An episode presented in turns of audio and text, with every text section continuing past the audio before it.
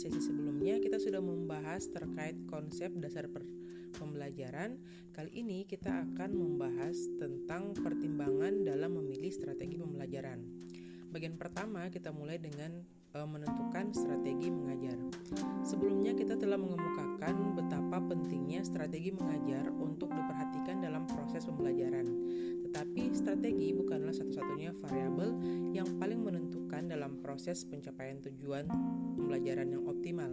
Sebab belajar dan pembelajaran itu mencakup variabel yang sangat kompleks dan saling mempengaruhi satu sama lain. E, berbagai strategi dan metode yang bisa kita gunakan, ya, di antaranya itu ada strategi ceramah, e, maaf, ada metode ceramah, diskusi, tanya jawab, demonstrasi, karya wisata, terus e, materi observasi, studi kasus, problem solving dan lain sebagainya. Di mana semuanya itu turut mempengaruhi keberhasilan suatu proses pembelajaran. Di sini untuk menentukan strategi mengajar secara tepat itu akan dipengaruhi oleh faktor peserta didik, khususnya yang berkaitan dengan perkembangan peserta didik. Perkembangan itu sendiri merupakan suatu proses berlangsungnya perubahan-perubahan dalam diri seseorang yang meliputi aspek perkembangan kognitif, afektif, dan psikomotorik. Oleh karena itu, seorang pengajar tidak akan dapat menentukan strategi pengajaran yang akurat tanpa mengetahui perkembangan peserta didiknya. Seperti yang sudah kita bahas, bahwa penentuan strategi pembelajaran yang digunakan perlu e, mempertimbangkan berbagai faktor, baik faktor internal sekolah, yaitu kelas dan guru, dan juga faktor yang bersifat eksternal di luar sekolah. Sebab faktor-faktor tersebut juga turut mempengaruhi efektivitas implementasi dari suatu strategi yang sudah kita susun.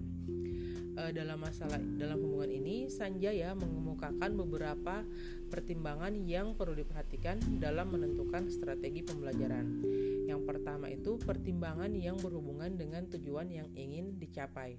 Untuk bahan pertimbangan ini ada beberapa pertanyaan yang harus dijawab guru sebelum menentukan suatu uh, satu jenis strategi pembelajaran.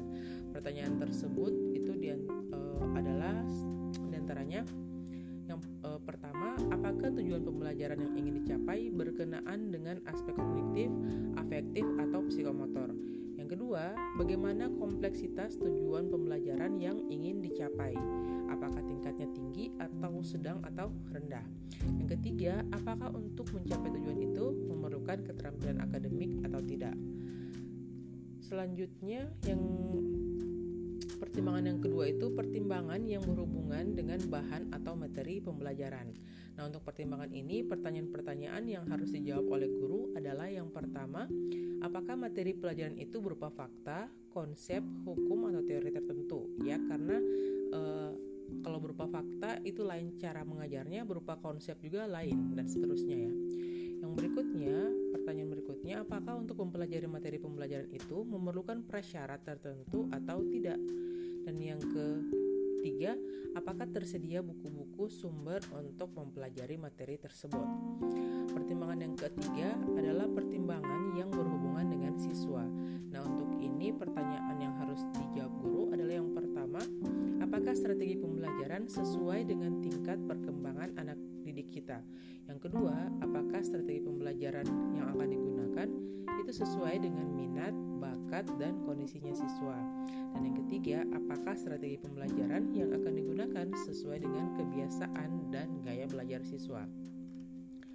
Pertimbangan yang keempat yaitu pertimbangan yang berhubungan dengan hal-hal lain dari uh, selain dari ketiga pertimbangan sebelumnya. Nah, di sini pertanyaan yang harus dijawab oleh guru adalah yang pertama, apakah untuk mencapai tujuan yang diinginkan cukup hanya dengan satu strategi saja atau kita butuh lebih dari satu strategi? Yang kedua, apakah strategi yang digunakan merupakan uh, satu-satunya strategi yang paling tepat atau yang paling efisien? Dan yang ketiga, apakah strategi tersebut memiliki tingkat efektivitas dan efisiensi yang kalau digunakan dengan situasi e, dan kondisi di sekolah itu dia sesuai ya. Nah, bagian yang berikutnya adalah kita akan membahas tentang prinsip prinsip penggunaan strategi pembelajaran.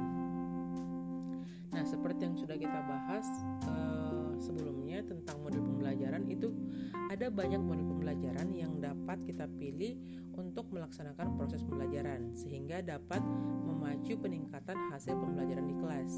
Tetapi yang harus kita sadari adalah se seorang guru itu uh, ada yang yang harus disadari, disadari seorang guru itu tidak semua model cocok untuk semua mata pelajaran atau pokok bahasan serta kompetensi lulusan yang diinginkan ya.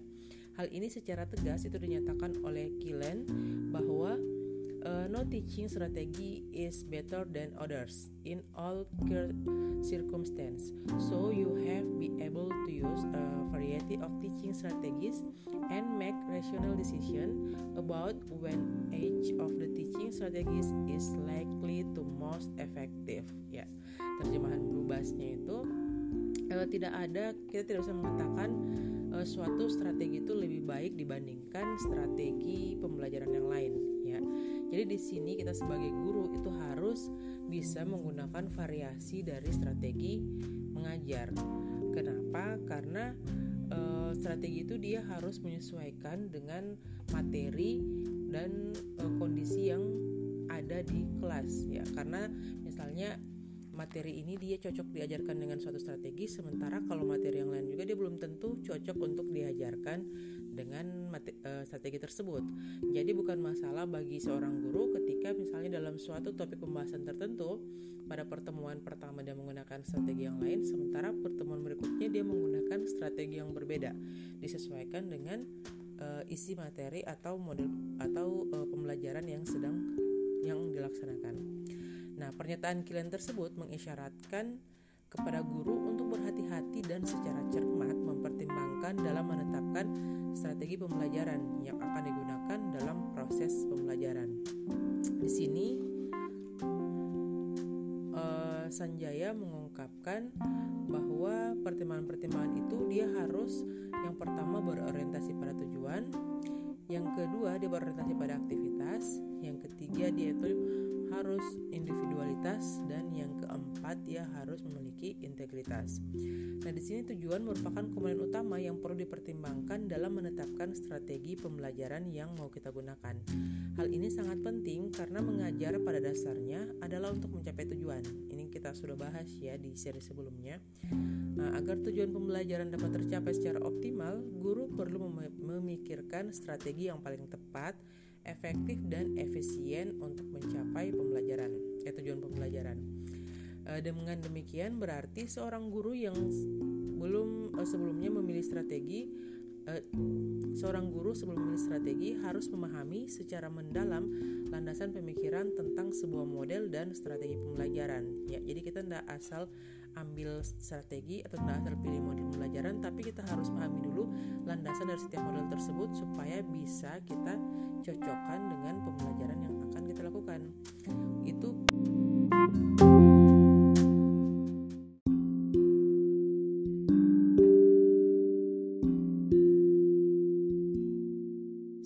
itu kita juga harus melihat keterampilan apa yang akan tumbuh sebagai dampak dari sebuah model atau strategi pembelajaran yang sudah disusun.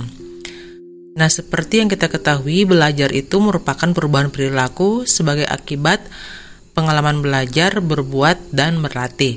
Oleh karena itu, dalam menetapkan strategi harus dipertimbangkan aktivitas apa yang akan dikembangkan dan strategi mana yang paling optimal mengembangkan aktivitas tersebut. Katakanlah kita ingin meningkatkan keterampilan siswa dalam melakukan penelitian, maka strategi strategi inquiry training yang akan menjadi pilihan tepat untuk digunakan dalam proses pembelajarannya. Dalam memilih model dan strategi pembelajaran, seorang guru harus juga mempertimbangkan sejauh mana strategi pembelajaran yang akan digunakan akan dapat meningkatkan kemampuan yang diinginkan pada setiap sis uh, siswa, bukan hanya mempertimbangkan dari aspek kelompok siswa. Sebab hakikat pembelajaran adalah membuat semua siswa di dalam kelas dapat mencapai tujuan yang diinginkan.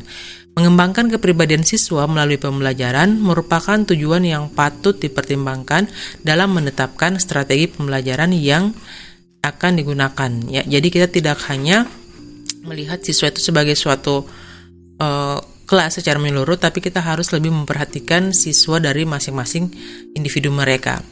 Nah, pembelajaran bukan hanya bertujuan mengembangkan salah satu aspek dari kepribadian siswa, tetapi mencakup semua aspek, baik kognitif, afektif, maupun psikomotorik. Ketiga aspek tersebut sudah semestinya dipertimbangkan dalam memilih strategi. Apakah sebuah strategi hanya mengembangkan aspek tertentu atau mampu secara komprehensif mengembangkan seluruh aspek kepribadian yang menjadi tujuan pembelajaran atau tidak. Selain itu kita juga harus melihat adakah dampak pengiring dari suatu strategi pembelajaran eh, dan apakah dampak pengiring tersebut mampu menunjang perkembangan atau pertumbuhan aspek-aspek yang sudah disebut tadi. Hal tersebut, uh, semua hal itu harus menjadi pertimbangan dan pemikiran seorang guru dalam menetapkan strategi pembelajaran.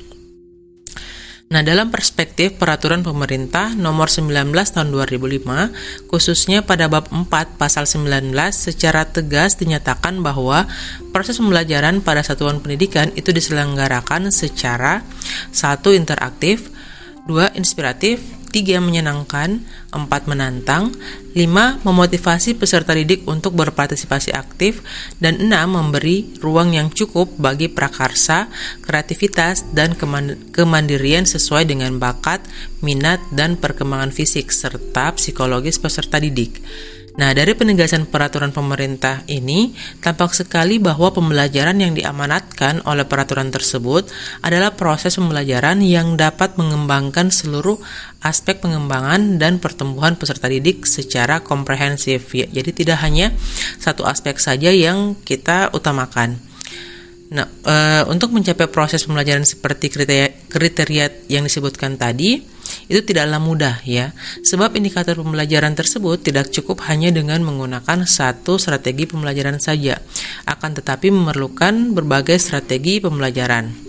Atau dengan kata lain, diperlu, diperlukan variasi strategi pembelajaran agar dapat menghasilkan proses pembelajaran sesuai dengan kriteria-kriteria tersebut. Sama halnya dengan permainan sepak bola, ternyata dalam suatu pertandingan, seorang pelatih tidak dapat hanya menggunakan satu strategi saja, tetapi selalu menggunakan berbagai strategi secara variatif.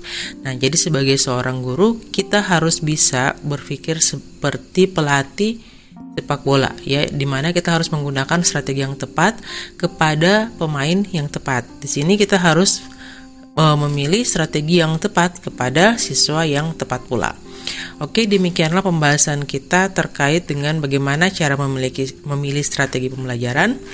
Di kesempatan selanjutnya kita akan membahas terkait uh, pembelajaran kontekstual. Jadi stay tune di channel podcast ini. Terima kasih. Assalamualaikum warahmatullahi wabarakatuh.